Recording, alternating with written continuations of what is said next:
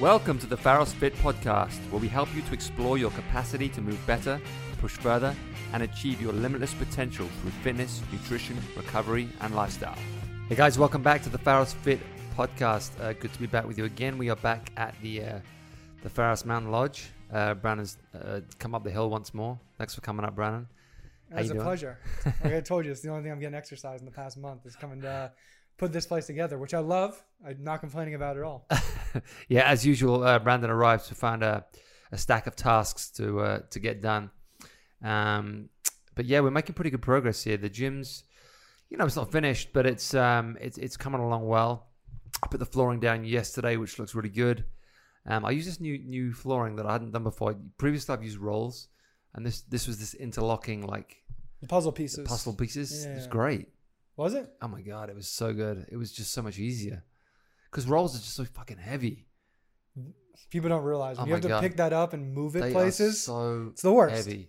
And it's like, it's cheaper, but the problem is with it, you know, if ever you have any issues with the floor, like if the floor cracks underneath the roll, you got to take the whole damn roll up. Like, you can't just cut out sections because you have to glue it down and stuff. It's a fucking nightmare. With these pads, anything goes wrong underneath, you can just take out the pad and replace, you know, fix it and replace the pad. I'm never going back to rolls. Everyone stop with the rolls.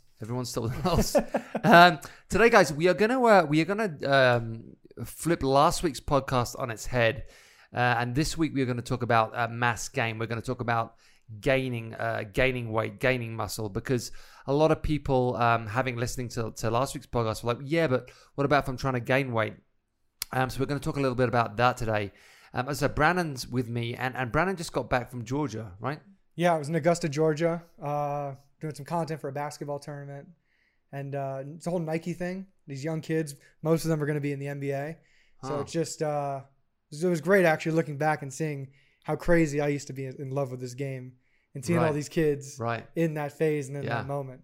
It's nuts. Incredible. And you were saying, like, the standard of these youngsters now is just phenomenal. The power of them and the skill they have at that age. Yeah, physically they're in such terrible movement and functionality modalities. Like, their hips and hamstrings, if they were a rubber band, they are just fully stretched, and at any moment they could snap. Luckily, they're still 17, 18 years old, so they don't feel that. They're not going to pop anything, or if they do, it's out for 2 minutes and back in. But I just know from my own, like, I used to have those terrible tight hamstrings and hips, but I could run a 4.340. Get away with it. Cold, out of the car. Like, oh, let's go. So I can't imagine if these kids just had good proper training and nutrition already at where they're going. Yeah. It could just be so much, even more that they could tap into to their physical gifts, because these kids are just, the power and strength and speed they have and everything, even I'm a generation before them, like the difference. Yeah, there's just so many more kids than there were then. It's amazing. Just have that peak performance. And if you ever watch, like, the CrossFit kids, you know, who are coming up now, like 14, 15, 16 years old, the stuff that these kids can do, the weight that they can lift, the poundage, it's just phenomenal. I struggle to get my head around it. Like, 19 years old, like 400 pounds. Like, I don't know how people are doing it. And, you know, it's curious, because CrossFit's such a young sport. You know, it's curious to see where those athletes are by the time they're 30. Like, the wear and tear on the body, you know, lifting that amount and doing that kind of volume of work at such a young age. I wonder how their bodies are going to cope by the time they're 30. I mean, we just don't know, because it's never been done before. Absolutely. It's like with football and the amount of ACL injuries. Right. And even basketball now, because you have such large individuals.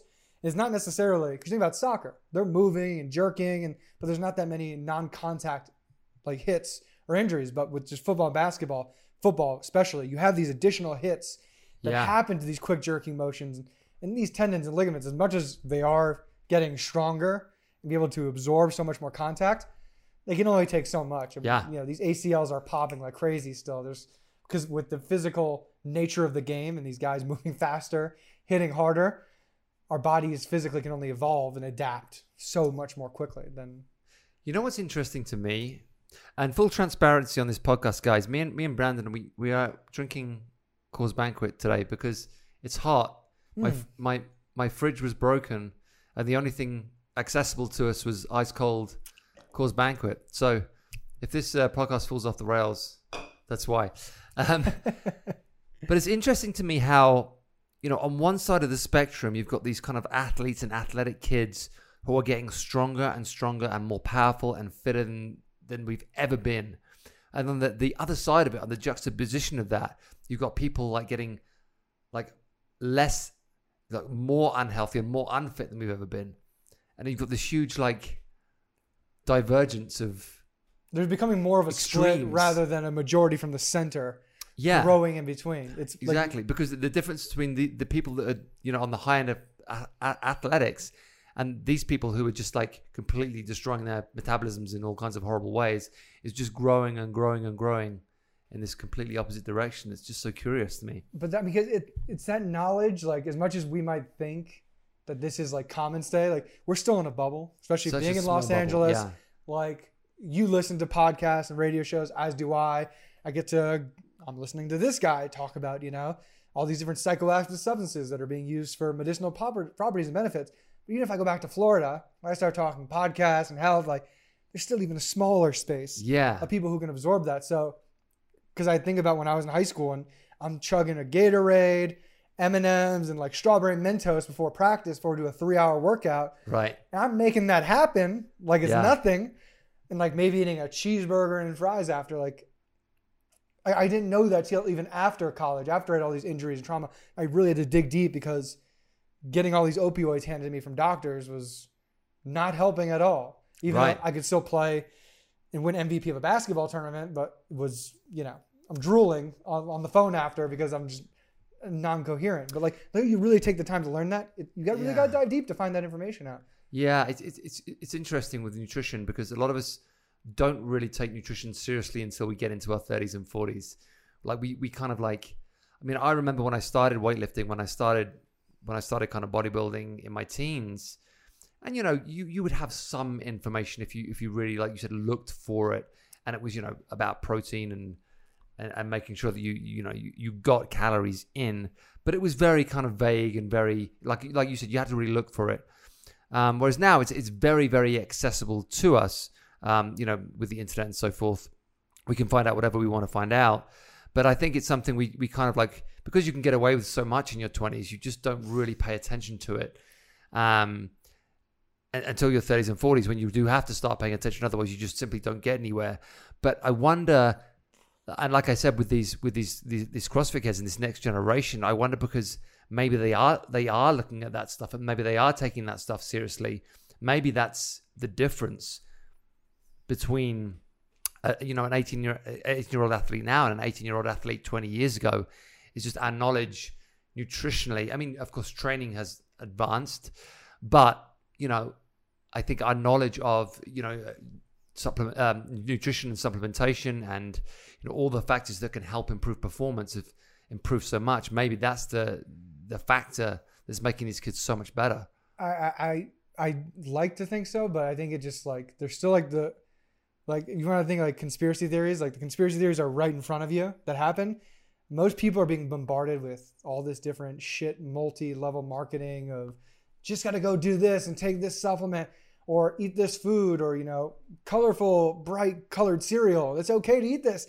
It's got 9 minerals and vitamins. And it's like, you know, once you're bombarded so much that like stimulates the brain to say like, oh, this is kind of good. It's got, you know, a serving of vegetables in it, but it's like a bunch of whole wheat from something that's completely artificially pumped in and it's not necessarily there. And then most people these days have to work their ass off just to, you know, find time at the end of the day, and they don't have the time to cook for themselves. And you know the difference from actually preparing your own food, yeah, for sure, to going off and getting it. And not everybody can even get, you know, something that's going to be a decent salad bowl with, you know, a good base protein in there and something else. Like, unfortunately, most people just don't have the time. It's funny because sometimes I feel like saying to people, you know, they want like a diet, like, right, what should I eat? You know, what macro should I eat? I'm trying to lose weight. If I said to someone, you're not allowed to order any takeout for a month. You have to cook all your own food. And that's the only thing I'm going to ask you to do. You have to cook all your own food. I guarantee most people would just lose weight automatically or lose fat automatically. It is that easy. Because, you know, when you order takeout, when you order from restaurants and that kind of stuff, you know, you have to remember that that food is being mass produced. And when food is being mass produced, the quality of the food is going to be compromised. The oils that they're cooking in is going to be cheaper oils. Think about the margins we got to make. So we got to cut down on the oil. Yeah. It's canola oil instead of an olive oil. Yeah. Not even the extra virgin. Yeah. And those things, like, they catch up. They do. It all adds up. And if you do really focus on preparing and cooking your own food, you know exactly what's in it. You know, you're using fresh ingredients. You know, that alone just makes such a huge difference. You know, especially if you're very conscious about where your food is coming from, where you're buying your food, where you're ordering it from, and you're focusing on the nutritional quality of that food. You know, it's just a game changer. Mm. And it's interesting when I came to the States, because in England, when I was growing up, you know, we would cook most of our food. I mean, we maybe ordered takeout like once every fucking month, maybe. It was like a Chinese or... Yeah, but it was like a very rare thing. You know, my mum, my dad very rarely, would always cook. There would be no ordering out or eating, you know. We weren't the kind of family that would like, oh, we're going to eat out tonight. We'll go out for a meal. You know, maybe we go to the pub like, you know, every couple of weeks or something for a meal. There's very little that's going to be on that menu. That's going to be very varying. Yeah, the percentage of food that was like ordered in was very low, and the percentage of food that was cooked from home was very high. And I think that was a huge factor in me growing up like somewhat healthy, and then coming here and realizing that people really don't cook much that here. I think when I first went to university in Salt Lake City in 1999, very few people went to the grocery store and bought like food to cook. Everyone was just eating out all the time, whether it was like Subway or cup of noodles or pizzas or burgers. It was just like this constant stream of like easy to order takeout food, and nobody was really taking the time to cook or anything like that. So it's kind of like it was a real eye opener for me in that sense. And I remember, you know, when you went to Iceland, you said almost the same. Like, I think when you live in America, you almost take for granted, you know, how readily available takeout food is, and how easy it is, and how it's just like ingrained. Resources themselves. Yeah. Like, we take it for granted here. Like, you go to some other countries where you're just like, it's not available. You can't do it. It's not in season, or right. We don't get it. We haven't gotten it here in 3 years. Like, right. Once you see that, or it's just like, what's on the menu? It's like, we have porridge, and you're here to play professional sports, but all right. We have, because you're staying in an orphanage house right now, is porridge. So guys, like, we haven't got paid yet. We can't even go get McDonald's to go eat. You guys are gonna have to eat this stuff. Yeah. Like, so yeah. When you see it, you're like, you know, when you walk into a grocery store in America too, it's just like, oh my God. Yeah, and I think incredible. It's kind of cool being in Idlewild, because it's kind of the same thing. Yes, there are restaurants here. Yes, we can order in if we want to, but we're trying to do that as little as possible, just simply because like there's not the kind of like supermarkets here that there are, you know, in the city. So, you know, obviously I get my butcher box. I bring all my meat up. I cook a lot of meat in the Traeger, that kind of stuff. I think a lot more about like how I'm going to prepare food and how I'm going to prepare the evening meal, stuff like that. And it's a lot more of a conscious thing than, you know, when you're in the city, you've just got so much available. It's just so easy to just, it's so hard, you know, to cook for yourself some nights. Yeah. Like you said, to go out, like, yeah, I'm a sucker for it too. Like, oh, you still gotta I love French food. So he's like, go to a French restaurant. It's like, but then you think about it, because I also have a membership to Restaurant Depot. So you go to the restaurant wholesaler too, and just like, even if I go to Vons or like even like just a regular grocery chain, just like where I'm not getting like an organic piece of food or anything, it's like, oh, I can't pay this much. I know. I don't like a $50 for a steak and a potato or you know whatever. It's like, I can't do it. It breaks my heart knowing how much it actually costs and the markups are. It's crazy. But it is also, if you do like live alone and you are just cooking for yourself, sometimes it feels like a lot of effort to cook food for one. You know what I mean? Whereas if you've got a family and you're cooking for like three people, like the effort to cook seems worth it. Whereas like sometimes when you're on your own, it's like, oh, do I want to go to all that hassle just for myself when I could just like... Agreed. I mean, I've been a semi-professional cook and had to prepare meals for individuals. So I kind of enjoy it. Like, oh, I'm going Italian tonight. I'm watching The Sopranos a lot. go get a nice red wine from the store. Yeah. I got a fresh ball of mozzarella. Going to make a special anti-pasta. Going to prepare some pasta, sauce, the whole works. And you know, there's a deeper connection to it. Like if you have that understanding to it, where it's just like, oh, I'm going to sit down. You appreciate it so much more. My sister, we're going to enjoy this meal. Nothing's on. Like there's really something breaking the bread. Like there's something ceremonial. Well, you know what the extreme of that is if you watch Alone. You watch Alone, the show on TV with the... So Alone season 7, and we will get into hypertrophy in a second, I promise. Alone season 7, they put, I think it's 10 people in the Arctic. And what time of year? Well, just before winter. So if they can survive for 100 days in the Arctic, they get $1 million. If they can survive for 100 days, $1 million. They're allowed 10 items. So they get dropped off in the Arctic. They're allowed 10 items. So they might take a fishing net. They might take an axe. A couple of people take saws. They take a tarp. Like 10 items you're allowed to take. Oh, you get 10 each? Huh? Or they get 10 as a team? No, each. And that sounds like more than enough supplies you need right there. For 100 days in the Arctic? Depending on the time of year. I got to the Arctic Circle in Iceland. They go into the winter. So they go... They arrive, I think, in the fall, and it goes into the winter. So they have some time to prepare for the winter. And, you know, of course, when you put in that situation, you know, everybody has to kill their own food, right? So everyone has to set out their traps. They have to fish. They have to hunt. You know, you can only eat what you can kill. And you can forage, obviously, on whatever berries and mushrooms you can find. But obviously, that's not going to be possible in the winter. So you have to, like, store your food. You have to... dry your fish out, your steaks out, the meats. And find a way to secure it and keep it safe from wild animals. Yeah. Start making your jerky, all that kind of stuff. But you know, the overwhelming sense you get from is how much you appreciate food when you have to go to so much fucking work to get it. When your life depends on, you know, making that kill or catching that fish. But like you said, the most important part too after was like protecting it. Protecting you from other animals who want to eat. Yeah. From other people who might want that food. Like you said, like the whole preparing for that part of the year where it was much more of a downtime. There was less activity, like, and just trying to survive the elements. Yeah. But the most importantly, what country were they in the Arctic in? This is like determined. It's on the Canadian Arctic border. Okay. If we were in Russia, that I'd say, yeah, that'd be a tough one to make right there. Yeah. If you're in Greenland, yeah, I mean, that's another tough one to survive. But if you're like in Scandinavia, in the Arctic up there, there's more than enough trees. There's more than enough. I don't know, dude. I think it's fucking hard. I'm going to watch the show. I'm going to check it out. I watch these guys. I'm like, God, these are real human beings. Kudos to the cameraman who want to go with them. Yeah. Well, there are no cameramen. So they get given a camera. They get given like a camera setup and they have to record themselves. The only thing they're left with is like a sat phone to call in if they want to quit. How many people make it?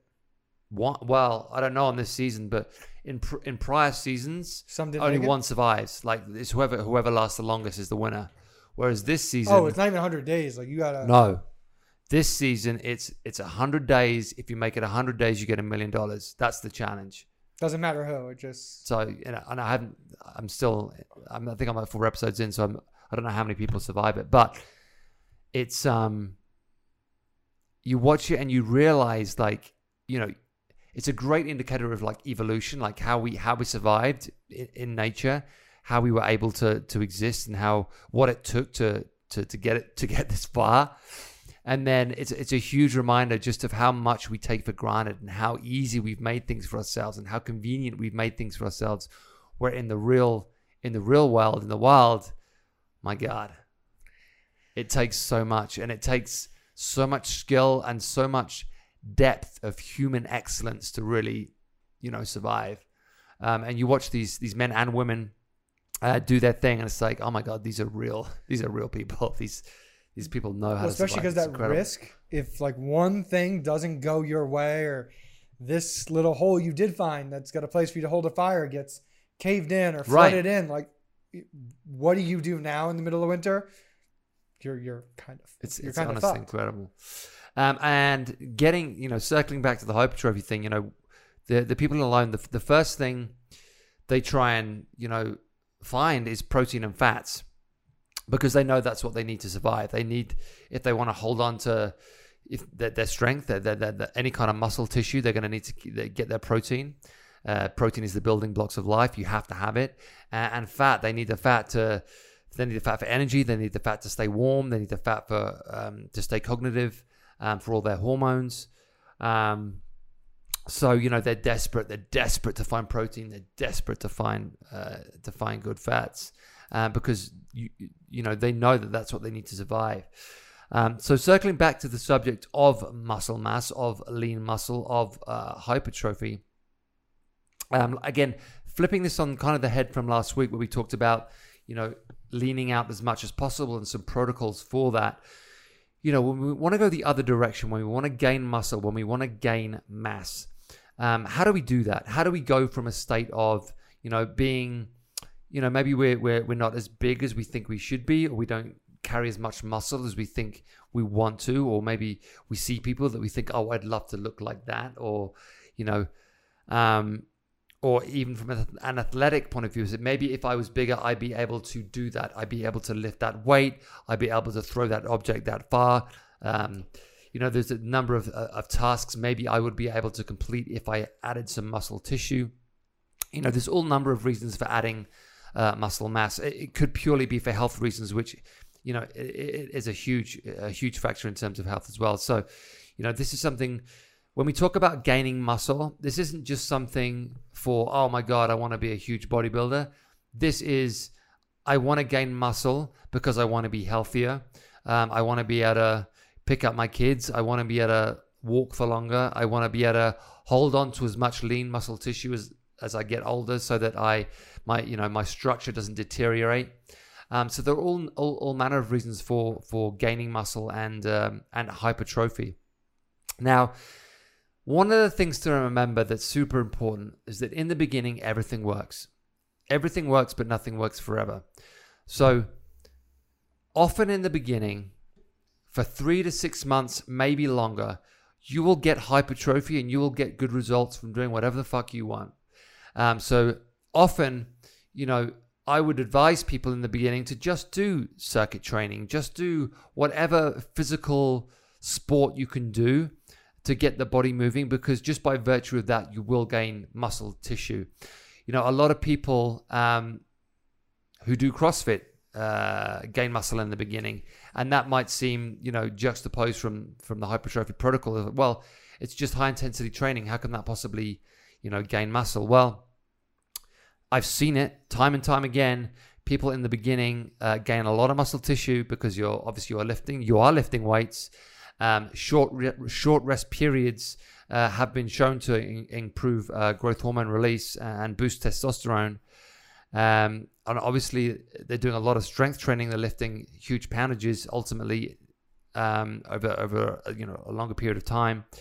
And there's a lot of volume in your training. You're asking your body to do a lot of different tasks. You've got constant new stimulation from all these different things. So your body's never fully adapting to anything. It's constantly being challenged. So even with something like CrossFit, I see, you know, I see a lot of hypertrophy, especially in beginners. And in fact, I was having this conversation with Joshua Al-Shammar the other day, who's a huge CrossFit guy. He's actually the best CrossFitter in the UK right now.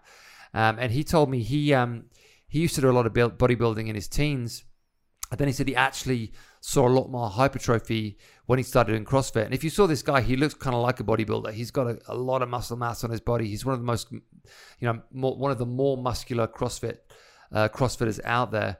And I think the combination of the short rest periods and the volume and the large poundages of weight and all that kind of stuff, plus he's the kind of guy that's going to pay attention to nutrition, resulted in a lot of gains in muscle tissue. So once again, you know, we are all different.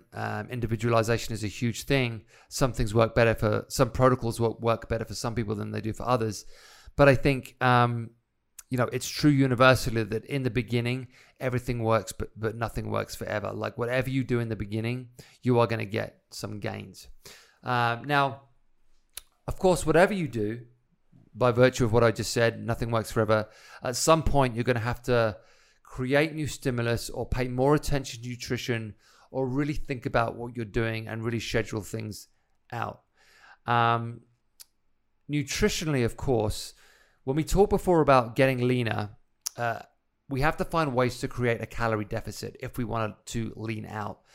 And often that comes by way of limiting our carbohydrate content or limiting our fat content, or a combination of the two things. Of course, when we want to gain weight, when we want to go the other way, you know, we're almost going to have to do the reverse. We're going to have to think about taking in more carbohydrates and potentially more fats, as well as obviously keeping our protein content high.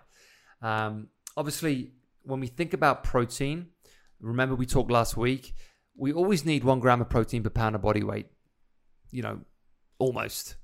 Maybe 0.8 grams, maybe 1.2 grams, but around that 1 gram per pound, 1 gram of protein per pound of body weight is going to be, you know, a good amount of protein for most people. And we always want to hold on to as much lean muscle tissue as we can, because we want a healthy metabolism, and that's what helps us keep a healthy metabolism. When it comes to trying to gain weight, gain further muscle mass, maybe we are also upping the, you know, the volume of lifting that we're doing. We're going to have to start thinking about taking in more carbohydrates, taking in more fats, and by virtue of that, of course, taking in more calories. If I'm trying to lose weight, let's take me as an example. As a 200-pound male, you know, I may take my calories down to 22,000 calories a day. 2,200. 2,200, maybe. May go that 22,000? Oh, 22,000. That would be... I was gonna say, that'd be a hell of a day. That's the banquet. 2,200, sorry, yeah. 2,200 calories per day. If I'm trying to gain weight, if I'm trying to gain mass, I might take in as many as 5,000 calories a day. If I want to, you know, gain a lot of muscle in a short amount of time, or a lot of weight in a short amount of time. So the most important thing is always going to be calories. Like, how many calories am I consuming to achieve my goal? And then after we've figured out how many calories we want, we start breaking it down more into proteins, carbohydrates, and fats. Now, like I just said, we're taking in 1 gram, maybe 1.2 grams, maybe even 1.4 grams of protein per pound of body weight if we're trying to gain mass. After that, we're going to want to bring in at least 1 gram of fat per kilogram of body weight. Remember to calculate kilograms, you're going to multiply it by 2.22. And then if I'm looking to gain weight, I might take my calories up to 2 grams of carbs per pound of body weight, maybe even higher, maybe even 2.5. You know, I might want to take my carbs up to 400 grams a day if I want to gain weight, maybe even higher. Of course, it depends on your volume, how much work you're getting done, how big you are, your weight, that kind of stuff. But we have to realize that the only way we are going to be able to gain and sustain weight is to be in a caloric surplus. It's the only way that our body is going to say, okay, I'm going to grow. I don't need to conserve. I don't need to protect. I'm going to allow the body to grow because I've got enough calories to let it grow. I think often the trap that people fall into is they'll do it for like a very short period of time. So they think, oh, I'm going to gain weight. I'm going to up my calories, I'm going to up my carbs. They'll do it for a very short period of time. They don't really get the results they want, and then they stop doing it, and they don't really get anywhere. People have to realize that this is a long-term thing. You can't just do it for a couple of weeks and expect results. You have to, you have to figure out your plan. You have to stick with it, and it might take 6 weeks to really see any kind of real gain. Now, the most I've ever done I'm 200 pounds now. I was probably maybe 185 when I did this protocol, was the kind of 5,000 calories a day diet. That sounds insane. Which sounds insane. And it was... I mean, I struggle to put down 3,000 if I really want to go. Yeah, it was kind of insane. And it was actually at the time, I was doing a lot of work with Gym Jones at the time. And it was part of the Henry Cavill mass gain for the Superman film. Were you working with him himself, or just no? I wasn't at the time. I was involved with Gym Jones, obviously, and I was fully satisfied with them at the time, and I was following a lot of their programs and protocols. And they released the Henry Cavill nutritional program as well as the training program. And Henry's protocol was basically this Mascane diet, which, you know, was 5,000 calories a day. And he was a similar weight to me, so I was doing a very similar thing. Now, in order to get 5,000 calories down a day, I had to do these like super highly caloric shakes. It was the only way to get the calories in that I needed. Like basically each shake had 1,000 calories in. So you're adding probably a good amount of fat with, yes, with the protein and carbs. Fats usually and carbs, in there. Yeah. So it was kind of going against everything I talked about last week, like not combining fats and carbs in the same meal and all that kind of stuff. It was like all that one. You need to if you're going that big. You had to. Yeah. You have to. So I think about protein shakes only got like 240, maybe 500, maybe. You know, so by the time you've added, so what I was doing was like obviously whole fat milk, banana, peanut butter, oats. With the whey, the typical weight gain shit, cream, like everything in there to up the calories.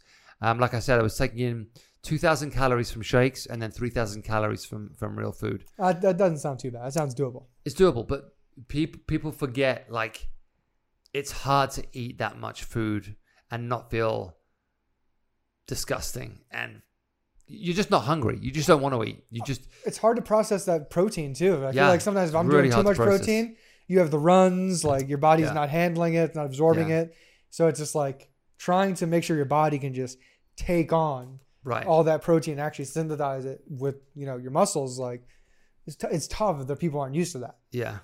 So I think, you know, people have to realize that eating becomes a real job when you're trying to gain weight. The training part is relatively easy. The eating part is really hard because you have to really plan out your day because in order to get that amount of calories in, you're going to have to start eating early and you're going to have to be really vigilant about when your meals are coming, when your protein is coming, when your carbs are coming, because otherwise you're gonna fall short of your numbers. You have to prepare, you have to plan, and you have to know what's coming.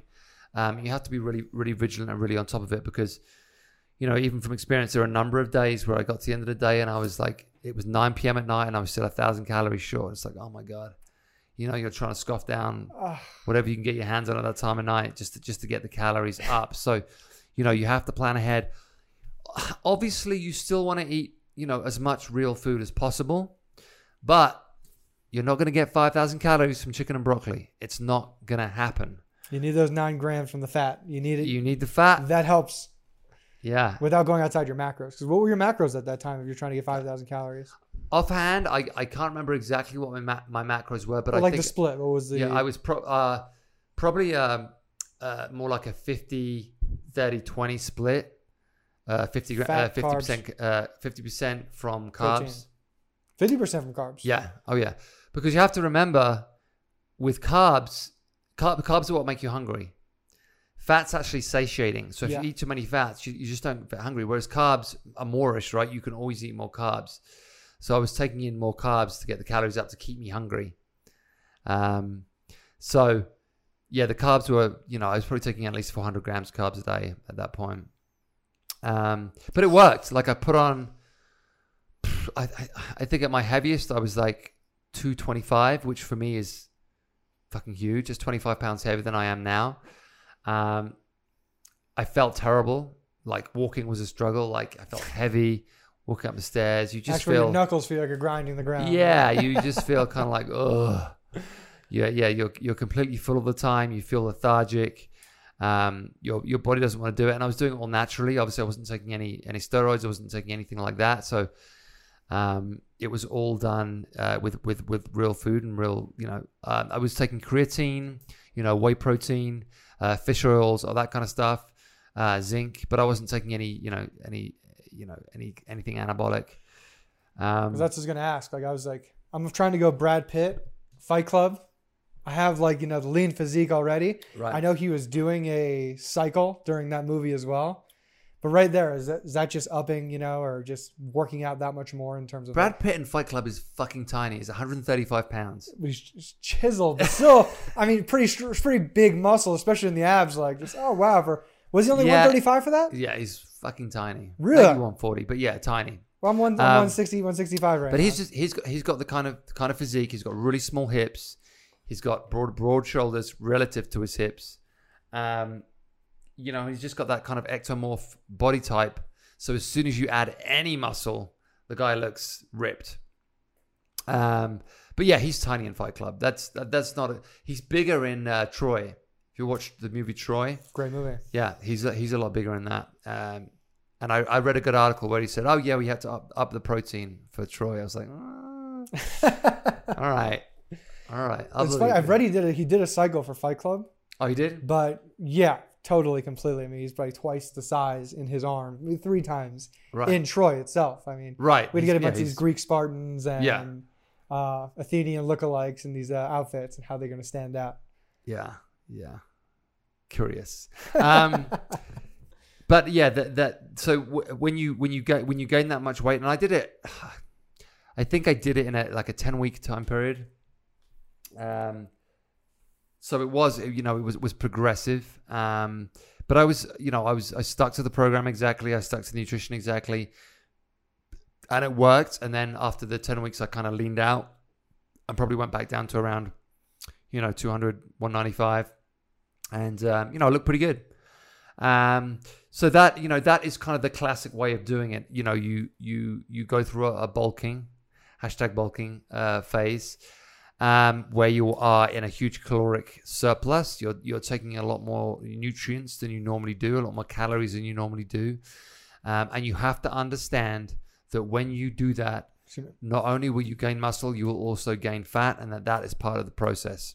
You can't expect to stay lean when you're doing that kind of a bulk, and I think that's why a lot of people give up, and that's why I've given up a number of times, because you start to gain fat, you start to be a little bit uncomfortable, you're like, oh, I don't really want to do this, and you finish it. But the people that do this well and the people that do this professionally, they stick with it for a long period of time. They give their body what it needs to grow, and then when it's time to cut, eventually they'll cut back down again. But just understand that when you try and when you bulk like that, when you try and gain a lot of mass, you are going to gain fat along with your muscle. It's just part of the process, and then you trim the fat after the mass gain. So don't assume that, I'm going to stay lean throughout this whole process. It's not going to happen. That said, if you take a much more a longer term approach, a more measured approach of okay, I'm not going to go 5,000 calories a day. I'm maybe going to up my calories by 300 a day, but I'm going to take a longer term approach. I'm going to give myself 12 months to add 10 pounds of muscle, as opposed to thinking I'm going to try and gain 20 pounds of muscle in 8 weeks, whatever it is.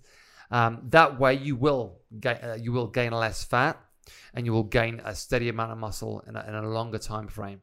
So for a lot of people, I think that's just a better way of doing it. If you're thinking about scaling it long term, as opposed to oh my God, I've got a movie that I've got to prepare for in 6 months' time. I'm going to gain as much weight as possible and then cut up. I'm going to do terrible things to my body in this process because it's worth it. Then that's why they take that approach. But for a lot of people, members of the general public, I think it's a lot better to take a long-term strategy and think, okay, I'm going to give myself a year to gain 10 pounds of muscle, and I'm going to up my calories by 300 calories a day. I'm going to make sure those calories are coming from good sources. It's just a better way of doing it long-term. I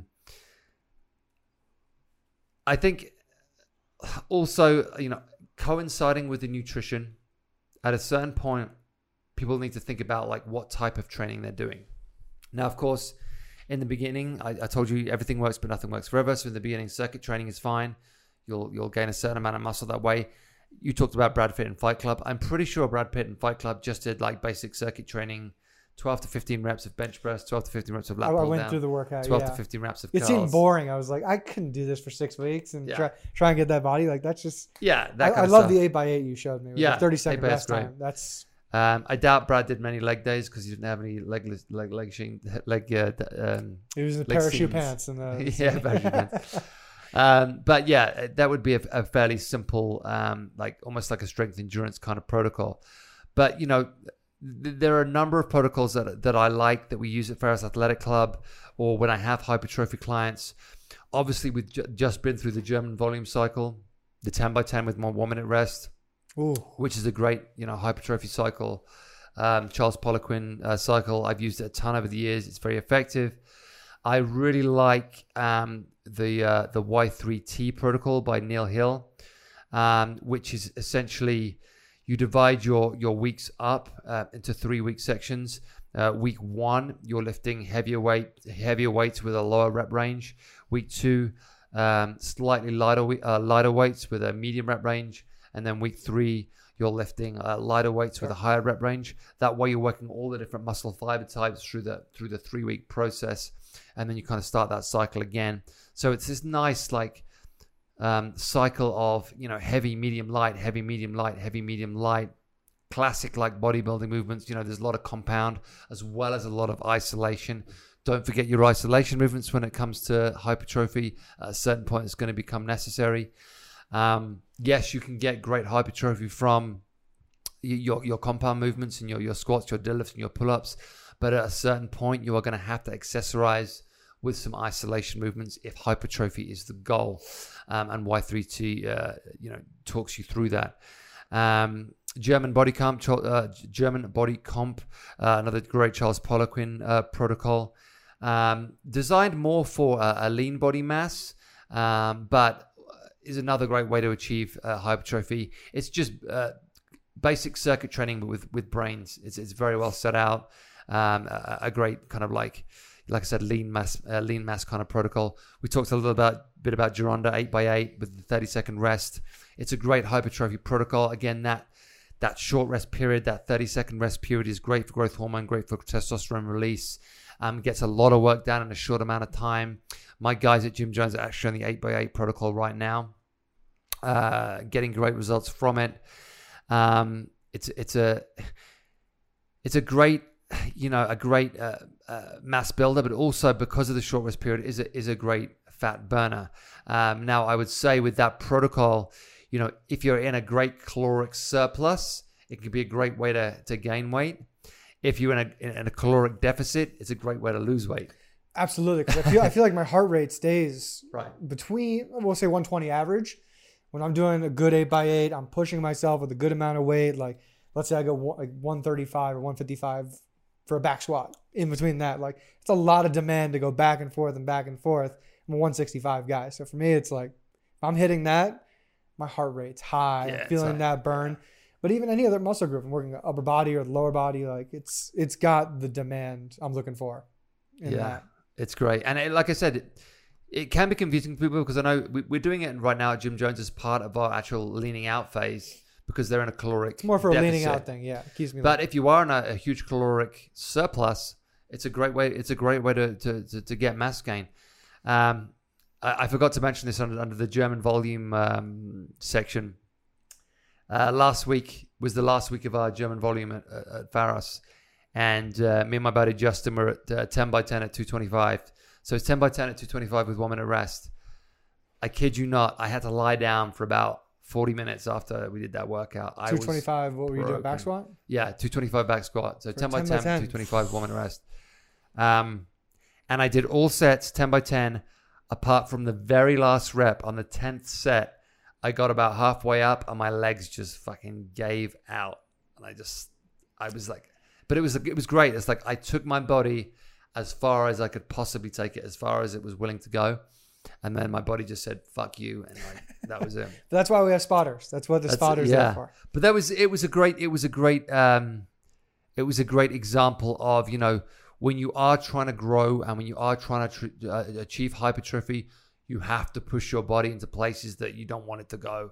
You can't just coast and expect growth. It just doesn't work. You have to push the muscles. The classic thing in pumping iron, Arnold talking about those last 2 reps is when the muscle really grows. You have to take your body somewhere it doesn't want to go in order to, you have to create a stress. You have to create a demand on the muscle. Otherwise, it's just not going to grow. So always remember that. And I think that's whichever one of these protocols that you're doing, always remember that nothing will work if you're not challenging your body, if you're not pushing, through the pain barrier, if you're not challenging yourselves, if you're not trying to grind out, a little bit more than you want to, a couple more reps than you want to, a little bit more weight than you want to. Not to say people should be going out and hurting themselves with weight that they can't possibly lift, but always remember that the growth only happens at the extremities. You have to really push and challenge your body if you want to grow. The other one I had down here in terms of the hypertrophy protocols. I wrote down, well, the classic one is like the 3x10, right? You're going to see that in every magazine, every men's health magazine, every any blog. The classic kind of like, let me get some shoulder tricep exercise. Oh, you're going to hit like 3x10 to 3x12. Yeah, 3x10 to 12 or 3x8 to 12 or 4x10 or maybe 4x8. You know, anything in that hypertrophy rep range of 8 to 12. You're going to see a lot of that. And obviously, we've talked about this in podcasts before, but once you start adding in tempo to a lot of this work, which I do in a lot of my programming, you know, that eccentric work, that those slow eccentric contractions really help with hypertrophy. That 4010, that 3010 tempo. Well, we call those like negatives too. Like yeah, the negatives, the eccentric contractions under control, and that slower tempo really help with muscular growth. So we do that a lot in build and in the programming that I do for Gym Jones. And then I put CrossFit at the end because, like I said, I've seen a lot of people get hypertrophy from CrossFit. And it's weird because it does go kind of against a lot of like science that you learn in textbooks. It goes against a lot of hypertrophy protocols. But I do think there's something in the stimulus, in the short rest periods, in the competitive nature of it, in the really pushing the body somewhere, like I said, that it doesn't want to go, grinding out those reps. You know, I think there's something really exciting, you know, especially in hypertrophy in women in CrossFit. You know, if you look at a lot of like high-end athletes, high-end female athletes, the hypertrophy that they've experienced is proportionally, I think, better than the men. And there's something really interesting in that, whether it is the short rest periods, whether it's just the high volume that those athletes are going through, whatever it may be, we're certainly seeing a lot of hypertrophy in CrossFit at a certain level. So I don't think it can be discounted. I think the problem with it is for a lot of people, you know, the technical aspects of CrossFit, you know, get in the way of the volume and the hypertrophy. So if you're spending an hour class, like learning how to do a snatch, that's not going to get you hypertrophy. If you're experienced and you can get a lot of volume out of like snatches and squat cleans and rope climbs and all that kind of stuff and muscle ups, you know, if you can get the volume in, then you're going to experience hypertrophy. But if you're not good enough to get the volume in, if you don't have that skill set yet, then perhaps you're not going to see the kind of hypertrophy that you want. So that maybe there are other avenues that are going to be better for you. You know, a lot of the stuff that I do, a lot of the stuff that I program is just dumb stuff. It's dumb, easy stuff.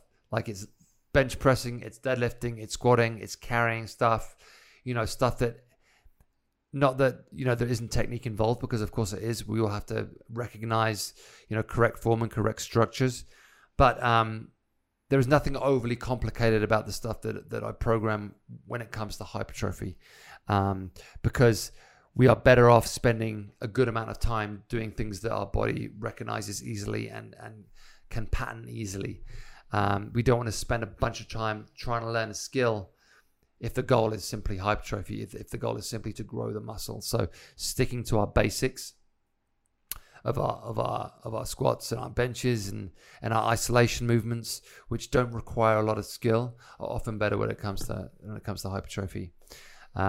So we can't discount it as a method of hypertrophy because I've seen it happen, but it may not be the most, what's the word?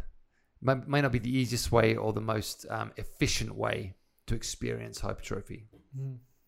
Like I said, I've seen a lot of guys at the gym, especially in the beginning, first 3 to 6 months, if they go down the compete track, there's a guy at the gym right now, Blake, who's seen a ton of growth, like at least 20 pounds of muscle this year. Wow. Mainly doing CrossFit. He's now started to do some more hypertrophy stuff, but he's gained a lot of muscle. But he's taken the time to really learn, you know, the skills that are required. But it does take time. So efficiently, you know, maybe other ways are going to be more beneficial for you. But yeah, so, you know, which when you combine these two things, when you combine the training protocols, which are going to focus on a degree of strength training and a degree of hypertrophy, Both are necessary for hypertrophy, I believe, if you are a natural athlete. What do I mean by that? Well, when you're a natural athlete, when you're not taking in any artificial testosterone or growth hormone or anything like that, we're always trying to find ways to stimulate that. And I find like lifting heavy, doing our big heavy compound lifts, like our heavy deadlifts and our heavy squats and a heavy bench, is a great way to stimulate growth hormone and testosterone if we're not supplementing it from anywhere else. If you are, you know, taking in artificial steroids, anabolics, growth hormone, testosterone, it may be less necessary to stimulate it with heavy lifting. Although, you know, I know a lot of lifters do, and it's of huge benefit to them. But I think if you are a natural lifter, then it becomes more important to still lift the big compound heavy weights in order to stimulate that, you know, that growth hormone and that testosterone naturally. And for that reason, I also really like the power bodybuilding, Mike O'Hearn's kind of methodology, which we've also done a lot in Build, which is a certain amount of the week is spent lifting heavy, and a certain amount of the week is lifting more in the hypertrophy range. So, for example, we might do an upper body heavy session on the Monday. We might do an upper body volume session on the Thursday, with the Monday focusing more on the big heavy lifts, and the Thursday focusing more on the like medium hypertrophy type lifts. It's another great way to achieve hypertrophy naturally. So we have to combine that lifting, that style of lifting, with the strength and the volume, with the nutrition, with the caloric surplus, with the extra carbohydrates, with the extra fats, and with the consistent protein. Both of these things, and I cannot stress this enough, need consistency. You have to train consistently, and you have to eat consistently if you want to gain real mass. Just as you do when you want to lean out. Mm-hmm. Both of these things take consistency. Whichever way you want to go, you can't just dip in and dip out. You can't do a week of growth and a week of leaning and a week of growth and a week of leaning and keep like jumping between the two things and expect to see any kind of meaningful results. It just will not work that way. So whichever track you're on, you have to get on it, and you have to stay on it, and you have to stick with it until you get where you want to go. Makes sense? Absolutely. The last thing I kind of want to talk about is, of course, sleep. And again, this is super important both for losing fat, leaning out, as it is for growing. When we sleep, we release the most growth hormone and testosterone. Growth hormone and testosterone is our biggest fat burner and our biggest muscle gainer. So we need those. We need that release. We need that hormone release, and we're going to get it. We're going to get it most when we sleep.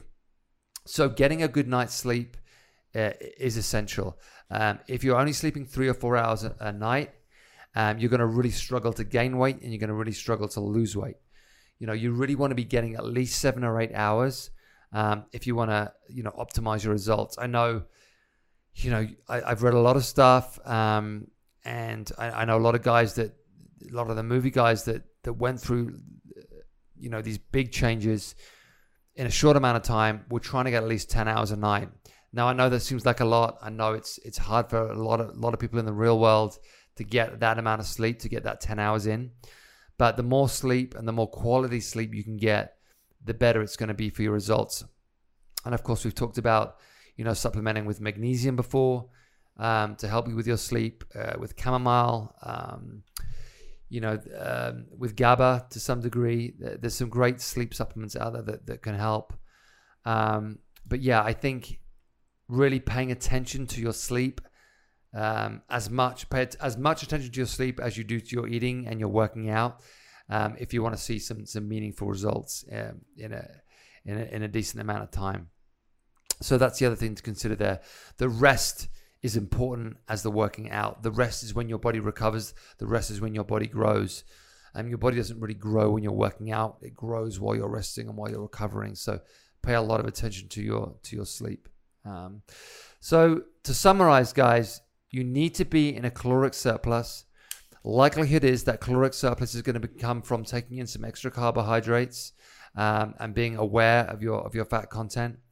Maybe bringing up your fats as well and keeping your protein content consistent and your protein consumption consistent.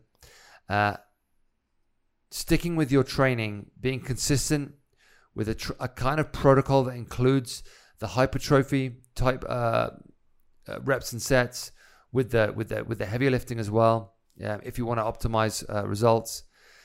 And then really thinking about rest, really thinking about sleep, thinking about supplementing sleep if necessary, and paying a lot of attention to that side of things. Only by virtue of those things, three things working together simultaneously, will you really get where you want to go. And don't expect it to happen in 3 weeks, because it won't. These are all longer term strategies. We have to take our time. We have to allow our bodies to either grow or lose weight, which either way we're going. And we have to, stick to the game plan and be consistent. As well as adapt to the change that you want. Your body's got to relearn itself or get to a place that it can start accepting and absorbing and taking on this new systems you're trying to implement in there. It doesn't matter what you said. Set points take a while to sit in. Yes. So if I want to get my body to a new set point in terms of my metabolism, if I want to be the kind of person that can always eat 3,000 calories a day, I can't. I have to stay at a certain weight, and I have to stay at a certain protocol for a longer period of time. A lot of people will get down to a goal weight when they try and lose weight. So I'm gonna try and get down to 175 pounds. Oh, I got it, and then they start eating like they did before, and they go straight back up to 190 or whatever it was. You have to stay at 175 for at least 6 weeks before it's gonna think, okay, 175. This is my new set point. Mm-hmm. So yeah, you can't just get somewhere and expect it to just stick. You have to get somewhere. You have to stay there. You have to work hard to stay there before that becomes your new set point. Same with gaining weight. If I want to stay, if I wanted to go up to 210 pounds, I want to stay 210 pounds. It would take a lot of work to stay there, a lot of nutrition, a lot of attention to stay at 210 pounds. If I get to 210 and I suddenly take my eye off the ball, then I'm going to go straight back down to 200.